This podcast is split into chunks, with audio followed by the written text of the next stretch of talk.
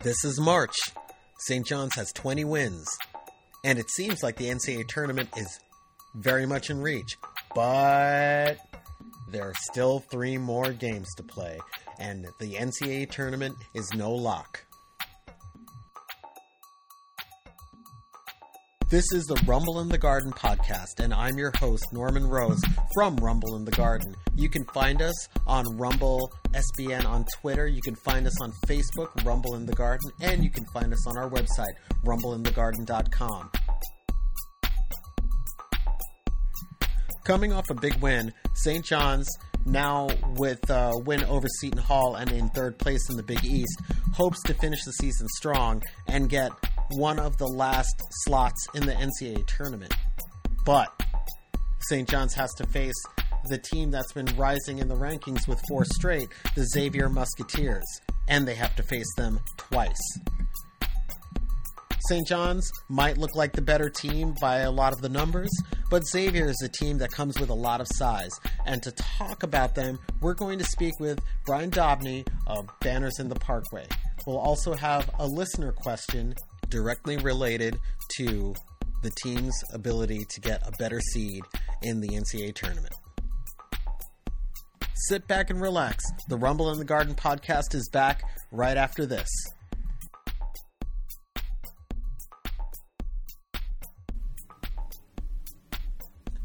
And yep, once again, we are the Rumble in the Garden podcast. Welcome back. I'm your host, Norman Rose. Um, we have Brian from Banners on the Parkway here with us. Say hi, Brian. How's it going? Yeah, it's good to good to have you on. It, it, and, and it's interesting to, to have you on at this point because of the schedule, which has made for some Big East teams to meet uh, they're meet an opponent for the first time really late in the season. In this case, uh, St. John's is facing Xavier twice in the span of three games um, at the end of uh, February and the beginning of March. Really strange scheduling, I'd say. Yeah, when the schedule first came out, actually, I wrote an article about it and pointed out that we we saw you guys really really late, um, and, and I didn't make any um, yeah, I didn't really make any uh, points about it then, but it, it, almost is to our advantage, I think, because we've um, been able to obviously work out a few kinks. Yeah, and I and I would agree that I think that you know if St. John's honestly faced Xavier, you know, second or third game of the conference season. I'm sorry, I, I, I would have been like, yeah, that should be an easy win. The team was a bit of a, a mess early on. So give us a sense of the roller coaster of emotions that the season has been for Xavier. Starting from the beginning, I mean, you could even include the recruiting things that did not happen before the season. Right, right. So, um, I guess right after last season ended, of course, Chris Mack um, departed for Louisville. Um, we already knew we were going to lose our four of our top scorers uh, in Trevon Bluiett, JP Macura, Kerem Kanter, and Sean O'Mara. Uh, and they all left through graduation.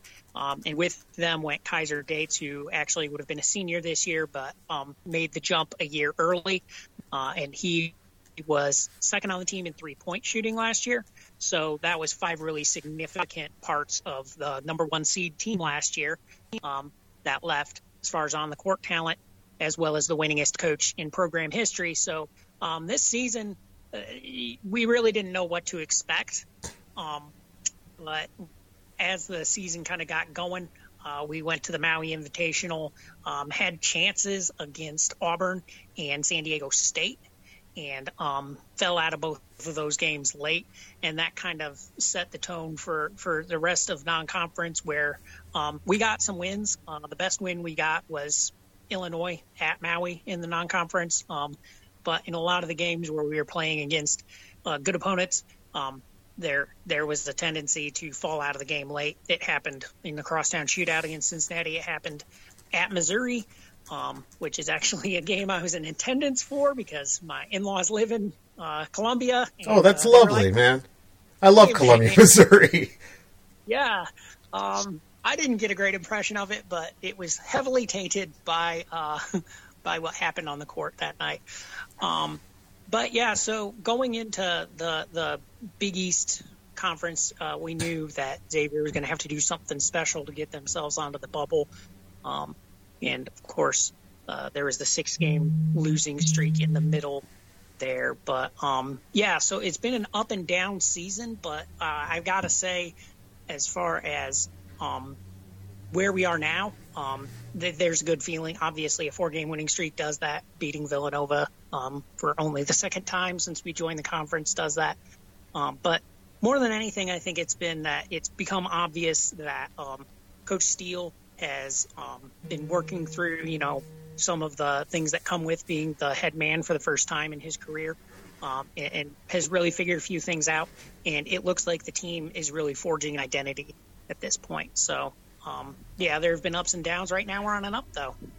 So, when you're talking about forging an identity and the the, the difficulties that have come with it, uh, tell us about some of these strange streaks. I know right now Xavier is on a four game winning streak, right? Yeah, that's correct. And what were the losing streaks like? Um, well, the the big losing streak was six games um, in in Big East play, and it culminated uh, with um, uh, a late game collapse against DePaul at home. Um, and it was the first time we've lost to DePaul at home since joining the conference.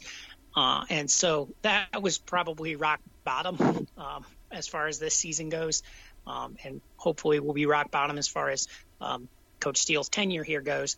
Uh, but but what really went into that is um, a lot of inconsistent outside shooting and um, just an inability to um, keep hold of the ball late in games. Late game turnovers have been a huge problem, and um, defensive end there there were a lot of lapses, um, especially that game. And so in the um, in the time between that game and uh, the next game, there was a, a, renewed emphasis on being able to defend. And the next game was Creighton, who's one of the better offensive teams in the league.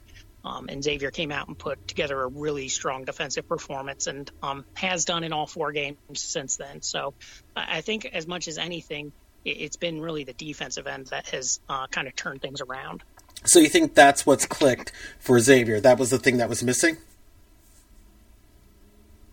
Yeah, um, yeah, I, I think because when when you are in a game late and you are turning the ball over uh, frequently, um, it's really easy for teams to go on a run if you can't get stops. Obviously, um, no one's probably going to listen to that and be like, "We should hire him," because uh, that's really obvious. but uh, the fact of the matter is, Xavier really was not doing a good job of getting stops late in games, and um, the the defensive intensity has been higher. I think um, the rotation has been a little different later in games, um, which is something maybe we'll talk about a little later when it comes to personnel. But um, yeah, I, I, think the the defensive intensity coming up and being able to just grab a few stops in a row um, has really helped to to not have the momentum go quite so strongly against Xavier late in games.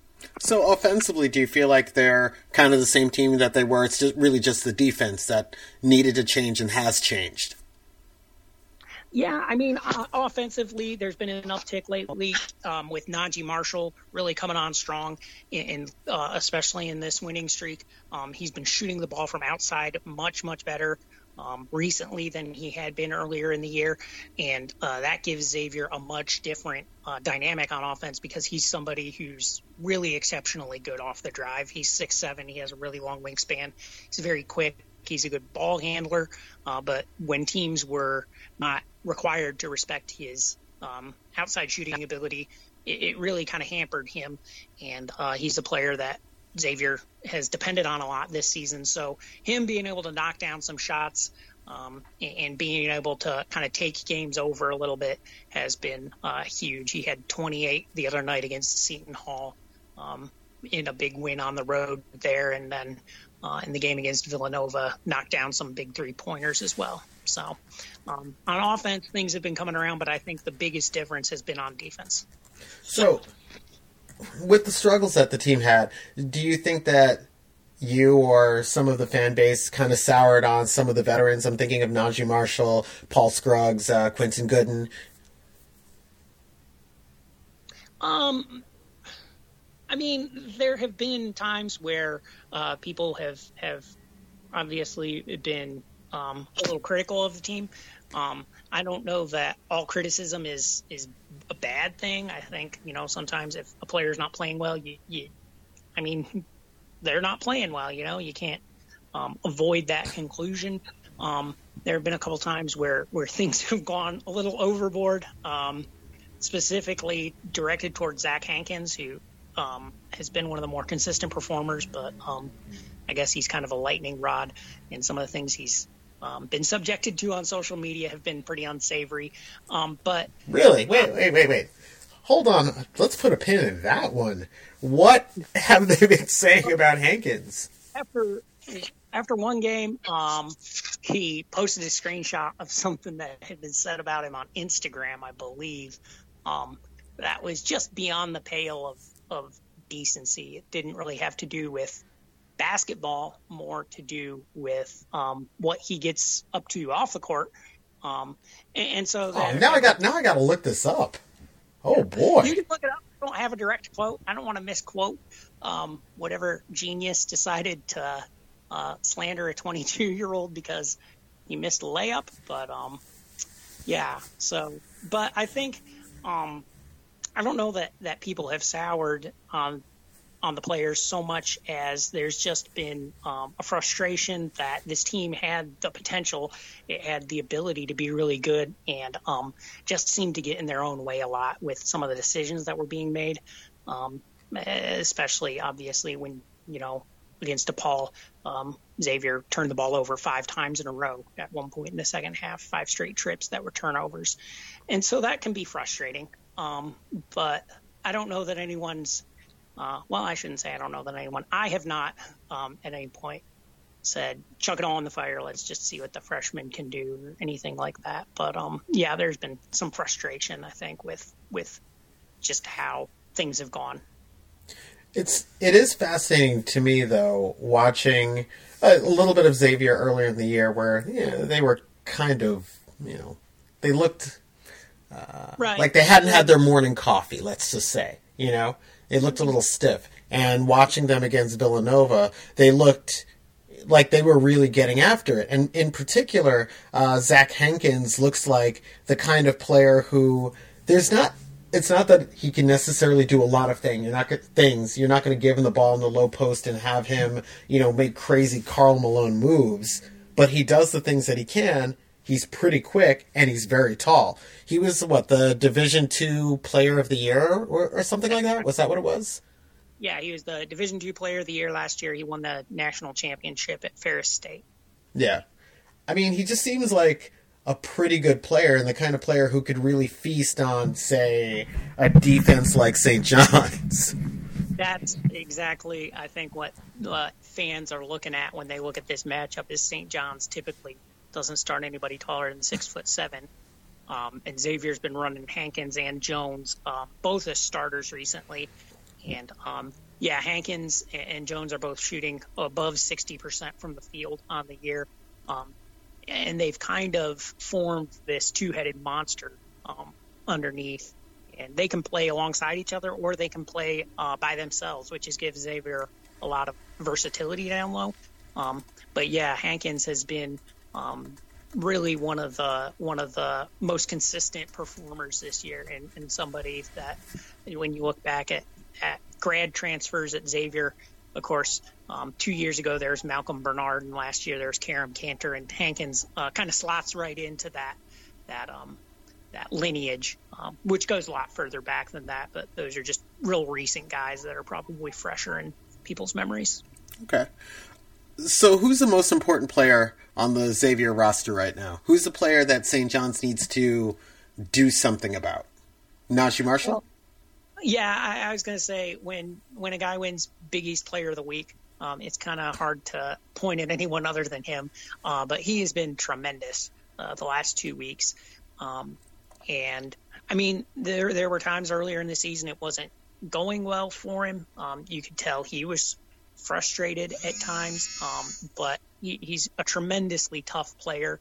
Um, you know, he he draws contact a lot because of the the nature of the player he is, and um, is always throwing himself on the ground after loose balls. But uh, yeah, it's been really great to see um, his his whole offensive game come together these last four games, um, and him be uh, somebody who can just take the game over, which which he has done on on several occasions. And in terms of handling ball pressure, have uh, Paul Scruggs and Quentin Goodin gotten better at uh, at dealing with pressure? Um, that was the the big deal against uh, Providence and um, Seton Hall is that Xavier didn't break the press that well late in the game when they had the lead. Uh, against Villanova, Villanova was missing so many shots late in the game that it really wasn't a huge issue because um, Villanova couldn't set their press up because they were just missing everything. Um, but yeah, it, has been something that has kind of um, been a drawback on the winning streak. Uh, but they did do better yesterday against Villanova um, in, in, breaking the press. Um, they didn't face it that many times, though, um, in reality, just because Villanova just couldn't get anything to fall. And they got on top of them, uh, what was it, early in the second half? Yeah, there was a 17 0 run in the second half that, that really uh, created the separation for, for Xavier, and that was largely fueled um, by their defense. Villanova, I think it was um, a little over nine minutes without scoring. So when you can do that to an offense like Villanova. Um, part of it's they can't make shots, but I mean, um, Xavier wasn't giving up cheap second chances. They weren't giving up run out. Um, so there was uh, a lot of great effort on defense as well. Yeah, I did notice that uh, they certainly made Phil Booth look awkward on some of his shots, and that that was uh, that's something that I think we're going to talk about a little bit here on this podcast. Uh, maybe next week we're probably going to have uh, our buddy Chris Lane from VU Hoops in uh, just to talk about Villanova and what's gone wrong with them and how that how that uh, plays into the Big East. But do you have some thoughts on the way the Big East is sort of shaken out this year, with Villanova not necessarily being on top, and then the rest of the league being an amorphous blob of teams that beat each other up? Yeah, I, mean it's really fun right now, isn't it? Um, because uh, I think right now we're we're fourth in the league, and um, any spot, any seed at, at Madison Square Garden um, from three on down is still in play um, for I think everyone but Villanova and Marquette, who kind of have those top two spots locked up, if not mathematically, then at least um, you would think that, that they'll get the results to, to um, get those spots. But yeah, it, it's really interesting and exciting coming down the stretch. Of course, Xavier and St. John's are both battling it out. Um, I think we're both toward the top of the pile right now, and so um, it's almost like one of us has got a has got to fall here. Um, and, and, so yeah, it, it's it's it's been really exciting. I was uh, I enjoyed last year more, uh, believe it or not. oh yeah. Um, I liked that better, but this is fun too. Yeah, I mean, it's uh, last year had a you know there's a level of of competing dominance between Xavier and Villanova that was you know impressive to see three strong seniors playing out playing it out uh, you know really competing for that title. Uh, so yeah, this is a little bit different, but it still has some uh, some level of intrigue too because it's entirely possible that some team might just work their way into the NCAA tournament with a pretty questionable record. I mean, no offense, but you know, sixteen and thirteen at this point is like, uh, you know, yeah, not, yeah, not great.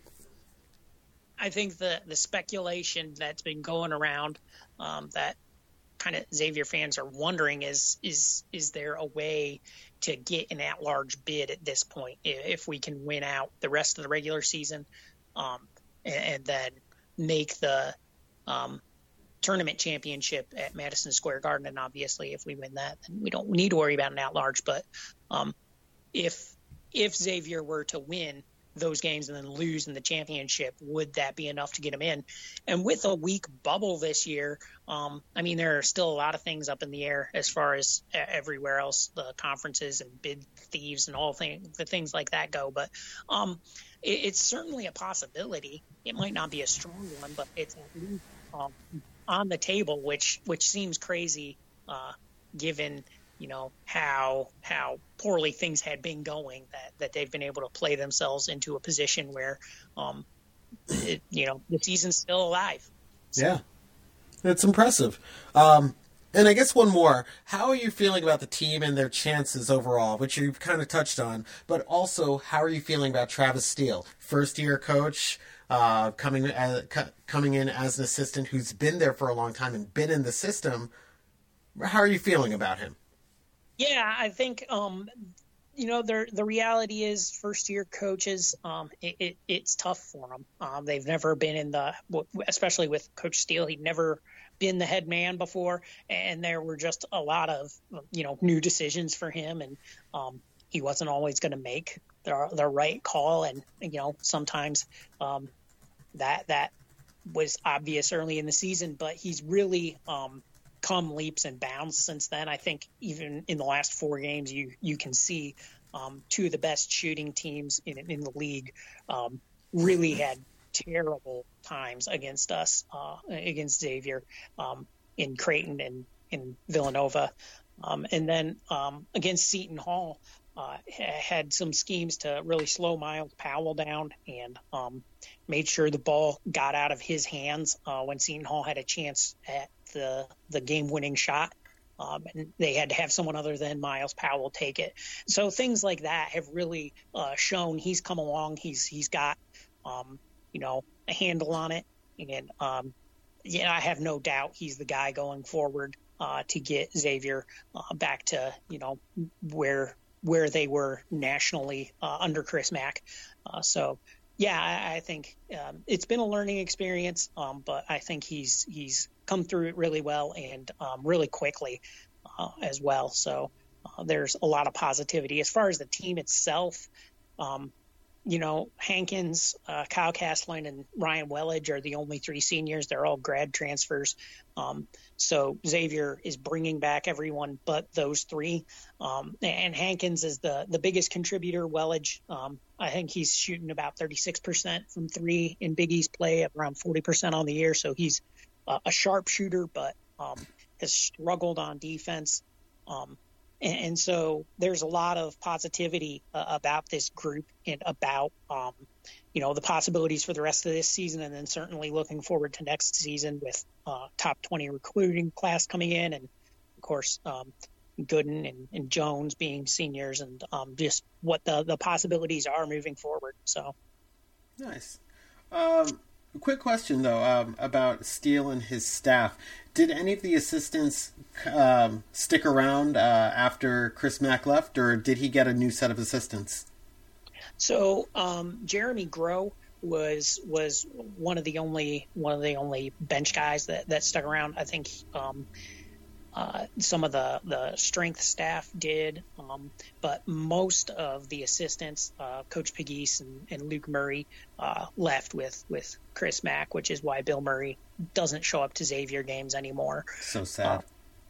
yeah. Uh, but I don't know. I don't. If he was at the Yum Center the other night against Duke, maybe he was longing for the good old days of Xavier. Uh, but yeah, he he's brought in he brought in Jonas Hayes from from Georgia, um, who worked with with um, I can't think of the guy's name the the really exceptional big man Georgia had last year. Uh, Yante Maten.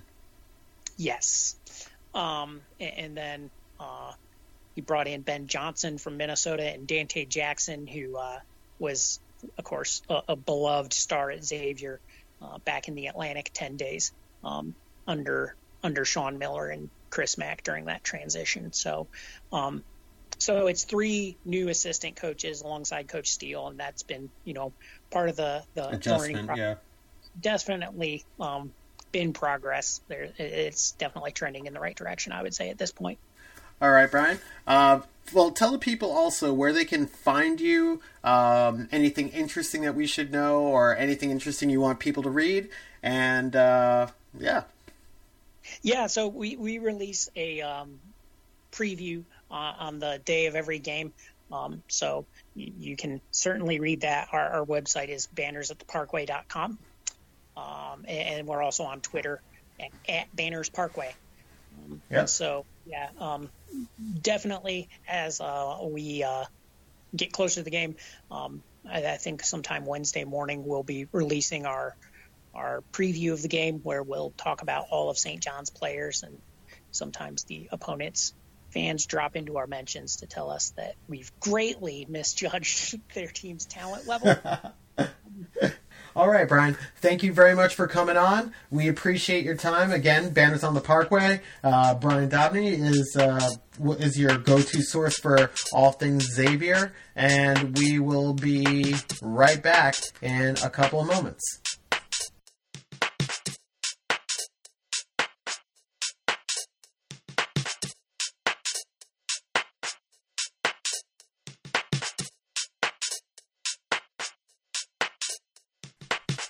Once again, you are listening to the Rumble in the Garden podcast. I am Norman Rose, your host for tonight's podcast. Uh, thank you for listening to us. And if you liked what you hear, what you heard, or you only kind of like it, leave us a nice rating, a five star rating on iTunes, or on Stitcher, or on Google Play, or wherever you listen to your podcasts. We'll appreciate it, and it helps us get higher in the rankings, do better, and learn what you guys are enjoying and what you're not enjoying. So we had, as we said, a couple of listener questions to deliver. And the first one is from Dell Griffith, our longtime reader. Dell asks us, what does St. John's have to do to get a seven seed? Win four more? Because we most certainly do, don't want the 8 9 seed. Here's the bad news that seven seed is a pipe dream a lot of bad things have to happen to teams in front of St. John's on the seed lines. I'm thinking Iowa State, Buffalo, uh, I don't know, Wofford, Ohio State, maybe if they're ahead. And St. John's is pretty well ensconced in the 8 9 seed. That's a problem. But I suppose if St. John's really, you know, won all three of these games coming up and then got themselves to the Big East final or won the Big East outright uh, in the Garden, I suppose St. John's could get a seven seed, and even then, I don't know that that's a total lock. Um, yeah, the eight nine seed is probably where St. John's is going to be. Our second question is well, we also had a question about uh, Mustapha Heron's injury and whether we have an update. We do not have an update, and the staff will probably not give us one until Wednesday at the media availability. The last question is uh, What are your thoughts about having all Big East games at the Garden? The Big East games at the Garden concept is um, it's it's sort of like a, another harkening back to the 80s, and that's great but I don't know that the Garden plays like a true home arena for St. John's, at least not quite yet. It, it, might be a nice thing to do. It might be nice to get more people in the seats and have a bigger, uh, a higher level experience than what, what one gets at Carnesecca. But Carnesecca does play like a calm, cozy arena. The students are on campus, and it feels like it doesn't feel like a like a neutral site game like uh, the Villanova game felt like, or the Georgetown game felt like uh, this year for St. John's, and on in bad years or you know years where where St. John's has a decline, uh, those Garden games can get pretty. Uh, they can feel like a road game. I'm thinking of some of the Duke St. John's games at the Garden. So I'm not, you know, a huge proponent of it, at least not until the team gets better, but I think it's a great idea, and I think they might already be good enough to make it kind of work and to get the uh, get players thinking, "Hey, this is a cool place to play." And with that, this is the Rumble in the Garden podcast. Thank you for listening. Send us your messages or your questions or your comments to rumbleinthegarden at gmail.com. Make sure to give us a nice like on iTunes or Google Play or Stitcher or uh, wherever else you listen to your podcasts. We are on all the places. We're on Spotify as well. Uh, we love your comments. Please leave your comments there. And send us comments on Twitter and let us know what we can answer for you or what things you really want to hear about, especially in the off season. It's been great having this podcast for you, and we'll talk to you soon.